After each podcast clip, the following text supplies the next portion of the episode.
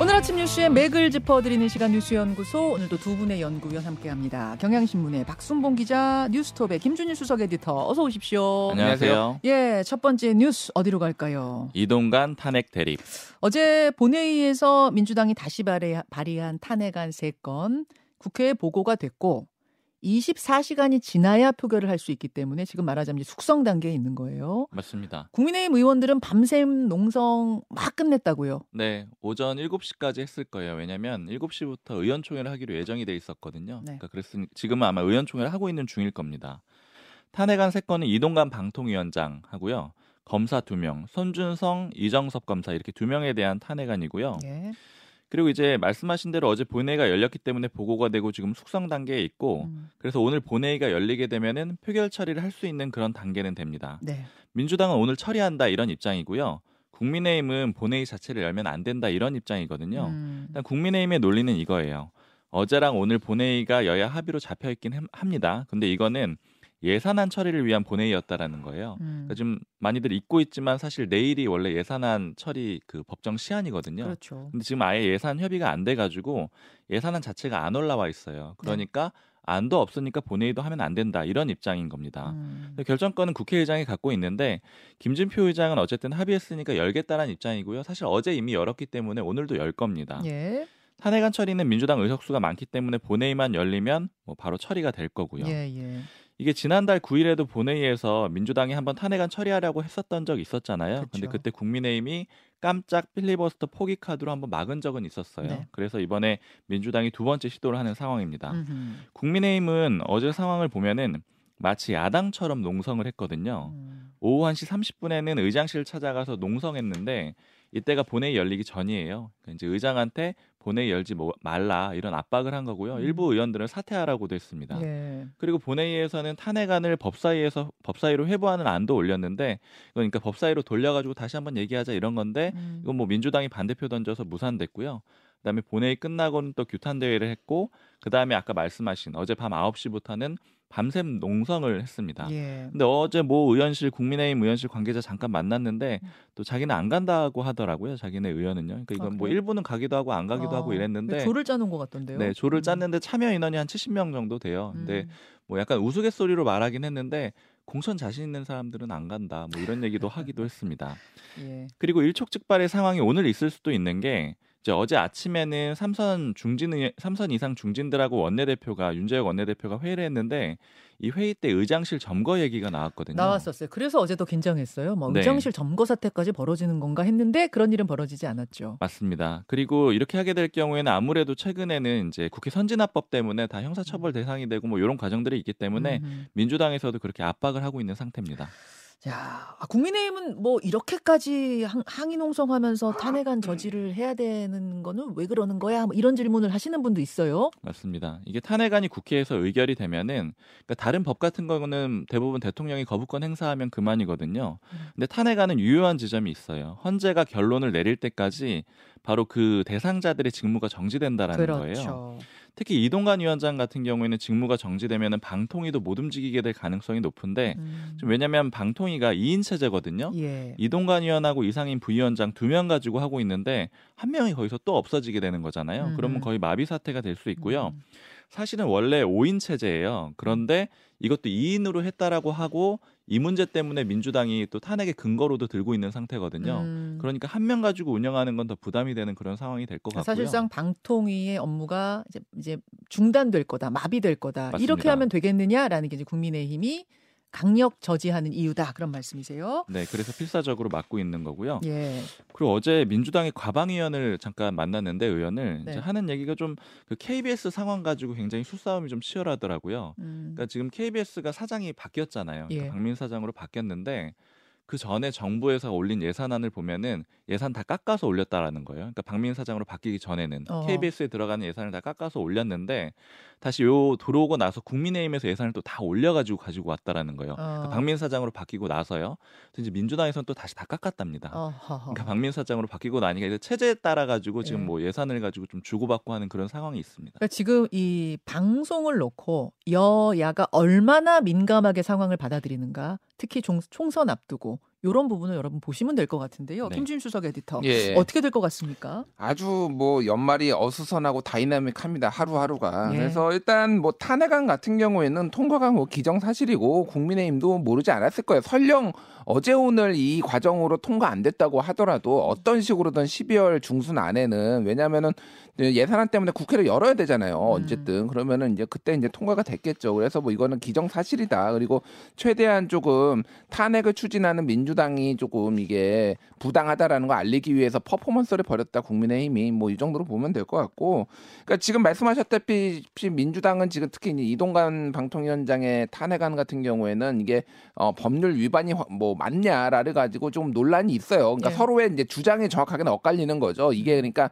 법률 위반 소지가 좀 있어 보이지만 탄핵까지 될 정도냐. 근데 음. 어쨌든 민주당 입장에서는 한 6개월 정도 정지되는 건데 내년 총선까지 아무것도 하지 마. 방송 장악 하지 마 이걸로 좀 긴급하게 하려고 했다라는 게 조금 맞는 것 같습니다. 그러니까 헌재에서 예. 기각이 될지언정 예. 헌재 헌재에서 이건 탄핵 탄핵 사유 안 돼요라고 할지언정 그때까지는 직무를 정지시킬 수 있으니까 예. 그 부분을 바라본 것 그 같고 그 부분을 바라본 게 맞는 것 같고 제가 방통위 쪽 얘기 들어보니까 진짜 아무것도 안 하고 있습니다. 그냥 음. 모든 게 왜냐하면 이제 탄핵까지 방통위원장이 당하게 될 경우에는 이게 공무원들도 본인들한테 뭔가 책임이 나중에 의사결정을 잘못했을 경우에 올 수가 있잖아요. 예. 그래서 그냥 사실상 기구가 아예 마비됐다 뭐뭐 이 정도로 보면 될 것 같습니다. 음. 지금 그래서 지금 이제 예산안 같은 경우에도 국회 선진화법 이후로 그러니까 이제 12월 2일을 넘긴 적은 되게 많은데 어찌됐든 올해 그 12월을 넘긴 적은 한 번도 없거든요. 음. 그래서 작년에도 막 준 예산 얘기까지 나왔는데 올해는 네. 지금 아예 예산안 합의 근처도 못 갔어요 네, 지금. 네, 네. 그래서 이게 아 뭐 싸울 땐 싸우더라도 예산안은 좀 해야 되는 거 아니냐 뭐 이런 얘기들이 좀 많이 나오고 있습니다. 어떻게 될지 봐야 될 것 같고 네. 지금 대통령실 용산도 굉장히 빠르게 움직이고 있는데 오늘 일단은 음. 국무회의 열어가지고 노란봉투법하고 방송 삼법 거부권 행사한다고 지금 사실상 확정이 됐어요. 음. 그래서 이것도 조금 이제 국회 상황을 지켜보다가 저쪽에 이제 민주당에서 음. 탄핵안 발의하고 강공등 모드로 나가니까 대통령실도 강공으로 나가겠다 뭐 이렇게 보시면 될 것 같고 음. 어저께 지금 대통령실 인사도 많이 났습니다. 예. 그래서 지금 뭐 이관섭 뭐 국정기획 수석이 이제 정책실장이 되고 그래서 예. 전처럼 조금 슬림한 이제 대통령실 청와대에서 다시 원상복귀되는 건데 많은 인사들이 또 이제 그외뭐 홍보수석이라든지 사회수석이라든지 음. 다 인사가 났고요.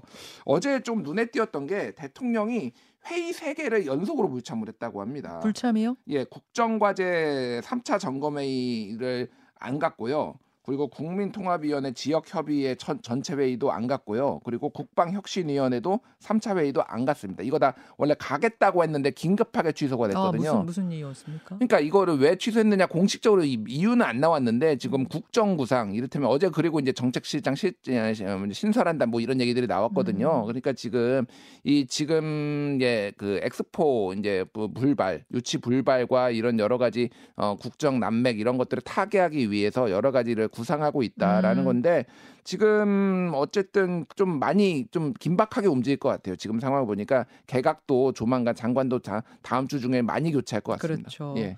엑스포 결선 진출 실패를 상당히 엄중한 상황으로 보고 있다. 뭐 음. 뭐 이런 이야기들이 지금 대통령실에서 흘러나오더라고요. 알겠습니다. 이 얘기는 오늘 뭐 인터뷰로 좀 더 풀어가기로 하고 두 번째 이슈 넘어가죠. 김용 법정 구속. 민주당 이재명 대표의 측근이죠. 김용 전 민주연구원 부원장 어제 1심 선고가 있었는데 징역 5년 실형 선고 받고 법정 구속이 됐습니다. 어떤 혐의가 인정이 된 건가요? 네, 대장동 일당한테 불법 정치 자금 받고 뇌물도 받았다라는 겁니다. 예. 그러니까 검찰이 기소할 때는 총 10억 3,700만 원을 받았다라고 봤어요. 음. 이 중에 불법 선거 자금이 8억 4,700만 원이고 이건 남욱 변호사한테 받았다라고 봤고요. 그리고 1억 9천만 원, 요건 뇌물인데 유동규 전 본부장한테 받았다라고 봤습니다. 네. 법원이 이 중에 인정한 돈은 죄가 된다라고 인정한 돈은 6억 7천만 원이에요. 음흠. 그래서 이제 법정 구속시킨 거 외에도 벌금 7천만 원에 6억 7천만 원 추징도 명령을 했습니다. 음. 그리고 또 주목이 되는 거는 이제 이렇게 유죄가 나왔다라는 건 결국에는 유동규 전 본부장의 진술을 일부 인정했다라는 거거든요. 그런 거죠. 근데 유동규 전 본부장은 그래서 무죄가 나왔습니다. 대장동 일당 중에 남욱 변호사는 징역 8개월, 그다음에 정민영 변호사는 무죄가 또 나왔고요. 예, 근데 거기서 이제 중요한 게 유동규 씨가 진술을 했기 때문에 무죄다라는 게 아니라 네. 예, 그 기소가 된 그 죄목이 이 판사가 볼 때는 그 혐의가 맞지 않는다 해서 무죄가 난 거라면서요. 맞아요. 이게 돈을 전달하고 했으니까 이 불법 정치 자금이 전달되는데 어떤 관여를 했다라는 거는 법원도 인정을 했습니다. 예. 즉 이렇게 한 거는 맞지만 법리적인 이유로 무죄다 이렇게 얘기를 했는데 음. 돈 전달에 관여는 했는데 본인이 정치 행보도 없었고 그다음에 그 돈을 관리하거나 쓸 수도 없는 입장이었다. 그러니까 요걸 가지고는 처벌을 못 한다. 음. 이게 법원의 판단입니다. 예, 예. 김용 전 부원장은 반발했고요. 항소를 할 건데 어제 입장이 나왔는데 돈은 받을 돈을 받을 사실이 없는데 이런 판결이 나왔다는 게 납득하기가 어렵다. 이런 입장입니다. 참 오랫동안 수사가 있었고 뭐 재판 공판도 여러 번 있지 않았습니까? 그런데 여러분 사실상 대장동에 관한 재판 선고가 내려진 거는 어제가 처음인 거 아니에요. 그렇죠. 관련자들 가운데 첫 법원의 선고였습니다. 그래서 우리가 주목을 했던 건데 어 5년을 받았고 5년의 실형을 받았고 거기다가 무엇보다 유동규 씨 진술이 법정에서 인정받았다는 거 신빙성이 그 부분이 이제 향후 이재명 대표 수사에 재판엔 어떤 영향을 미칠까 그게 포인트죠. 네, 이게 바로 지금 다음 화살이 이재명 대표에게로 가는 거고요. 그래서 어저께 어제 국회에서 기자들이 이제 이재명 대표한테 물어봤거든요. 네. 이제 입장을 물어보니 아직 재판이 끝난 게 아니어서 좀 더 지켜보도록 하겠다 이렇게 얘기를 했고요. 그 다음에 제가 이 대표 측에 물어봤더니 뭐 추가적으로 이재명 대표가 입장 낼 일은 없을 거다 이렇게 얘기를 했고요. 음. 그 다음에 대신에 대표실에서 입장이 나왔는데 예. 이게 공식 입장이라고 보시면 되는데 검찰의 짜깁기 수가, 수사와 기소로 납득하기 어려운 판결이 나왔다. 그 당시에 후원금이 아주 많이 모이는 상황이라서 굳이 이렇게 경선 자금 확보하려고 범죄 저질렀다라는 거는 믿기 어렵다. 부정 자금은 1원도 없었다. 이런 입장을 내놨습니다. 1원도 부정 자금 받은 거 없다라는 이제 이재명 대표 또 김용 전 부원장 측의 입장이 나온 상황. 아, 김준일 에디터. 네. 어제 어떤 부분에 좀 주목하셨어요? 일단 뭐 이제 김용이 징역 5년을 받았다고 하는 거는 이재명 대표 수사와 관련해서 조금 함의하는 바가 많아요. 그러니까 이재명 대표는 요 대장동과 관련해서는 배임이잖아요. 네. 그러니까 그러면은 배임을 왜 했느냐? 그러니까 음. 왜 이를테면은 이 여기에 여기 이쪽에 이제 대장동 일당한테 이렇게 퍼주려고 했느냐에 대해서 이제 논, 검찰의 논리적 공백이 있었는데 요 부분이 입증이 된 거예요. 그러니까. 아. 그러니까 배임을 해야 될 만한 동기가 이제 검찰 앞으로 이제 김용도 유죄 받았는데 이런 식으로 해가지고 돈을 김용이 수수하고 측근들이 이런 것들이 된 거 아니냐 이런 게 배임의 동기가 아니겠느냐라고 이제 논리의 한 부분이 좀 채워진 거죠. 그러니까 아하. 그 부분이 그래서 이제 이재명 대표 수사에 좀 영향을 줄 것이라고 보여지고 음. 있고 네. 또 하나는 이제 어쨌든 이게 검찰의 시각은 이 돈이 음, 대선 경선 자금, 그러니까 본선 말고 경선 그러니까 이낙연 뭐 음. 등등해서 같이 붙었을 때 그때 이제 자금으로 쓰였다라는 거잖아요. 네. 이 부분에 있어서는 아직 이제 증거까지는 확보를 못한 것 같아요. 경찰이 근데 검찰이 근데 그 부분으로 이제 수사가 좀 확대될 가능성 뭐 이렇게 좀 음. 그거를 보면 될 것 같습니다.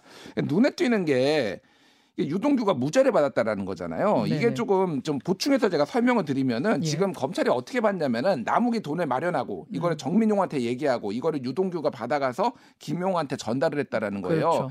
이 중에서 8억 4,700만 원이었는데 그 중에서 6억만 인정이 됐습니다. 이 중에. 예. 근데 제, 제, 좀 이게 문제가 뭐냐면은 지금 정민용하고 유동규는 무죄가 나왔는데 음. 이 사람들은 수수 공범이에요. 그러니까 돈을 받은 걸로 검찰이 기소를 했어요. 검찰이 그러니까 전달자로 기소한 게 아니라 예. 수수 공범으로 기소했는데 예. 판사가 보기에는 이, 이 기소가 잘못된 기소다. 예. 그래서 무죄를 줄, 수, 줄 수밖에 없다 이렇게 되는 거예요. 그렇죠. 그러니까 뭐냐면 판사가 심지어는 검사한테 이렇게 얘기를 했어요. 이 사람들은 지금 돈을 받은 게 아니라 돈을 김용한테 전달한 사람이니까 음. 기부 공범으로 기소를 바꿔봐. 아, 준 사람 쪽으로. 네, 준 사람 아, 쪽으로 사람 이렇게 했는데 검찰이 끝까지 수수 공범으로 했다라는 거예요. 그래서 무죄가 나왔다. 그래서 심지어는 재판부에 이 사람들이 죄가 없다라는 게 아니라 검찰이 기소를 이렇게 해가지고 내가 이걸 무죄를 줄 수밖에 없다라고 명확하게 얘기를 했습니다. 이게 무슨 얘기냐면은 일단은 뭐 다른 걸 떠나서 뭐 이제 뭐 김 유동규가 의인이냐 아니냐 이런 걸 떠나가지고 쉽게 이야기하면은 봐주기 기소를 했다라는 거예요. 이제 이거 그렇게 해석을 하기가 이제 쉬운 거죠. 왜냐하면은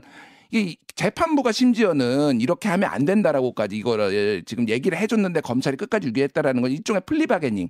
그러니까 네가 다, 음. 유동규가 다 실토를 하니까 음, 너는 무죄. 최소한 죄를 그러니까 형을 적게 받기 위해 이렇게 기소를 해줘 해줬다라는 뭐 이런 걸로밖에 이제 아, 안 됩니다. 그래서 뭐 김용과 무관하게 이게 검찰이 조금 문제가 있다 이런 수사에 뭐 이런 목소리도 나오고 그 말씀은 있고요. 수사에 예. 큰 도움을 줬, 있 기 때문에 음. 기소를 이렇게 한 거 아니냐 그 말씀이신데 어제 유동규 씨가 그 재판정 나와가지고 라이브를 하더라고요. 그게 이제 보도가 된 걸 보니까 이게 기소를 바꿔가지고 음. 그러니까 지금 다시 다시 이제 전달자로서 기소를 바꿔서 항소심이 될 수도 있다. 그래서 무죄가 안 되고 유죄가 될 수도 있다 이 가능성을 스스로도 보고 있더라고요. 그건 네. 이제 검찰에 달린 거죠. 그래서 검찰이 어떻게 할지 뭐 근데 이게 유동규의 진술이 제일 중요하기 때문에 만약에 유동규가 진술을 바꾸거나 그러면은 뭐 또 안 되니까 음. 검찰이 어떻게 할지는 모르겠으나 어쨌든 뭐 이런 정황이 하나가 있습니다. 그리고 또 하나는 이제 김용과 관련해서도 위증 조사가 하나가 있거든요. 음. 그것도 지금 수사가 지금 곧 진행될 것으로 보입니다. 자 여기까지 일단 보겠습니다. 두 분 수고하셨습니다 감사합니다. 감사합니다.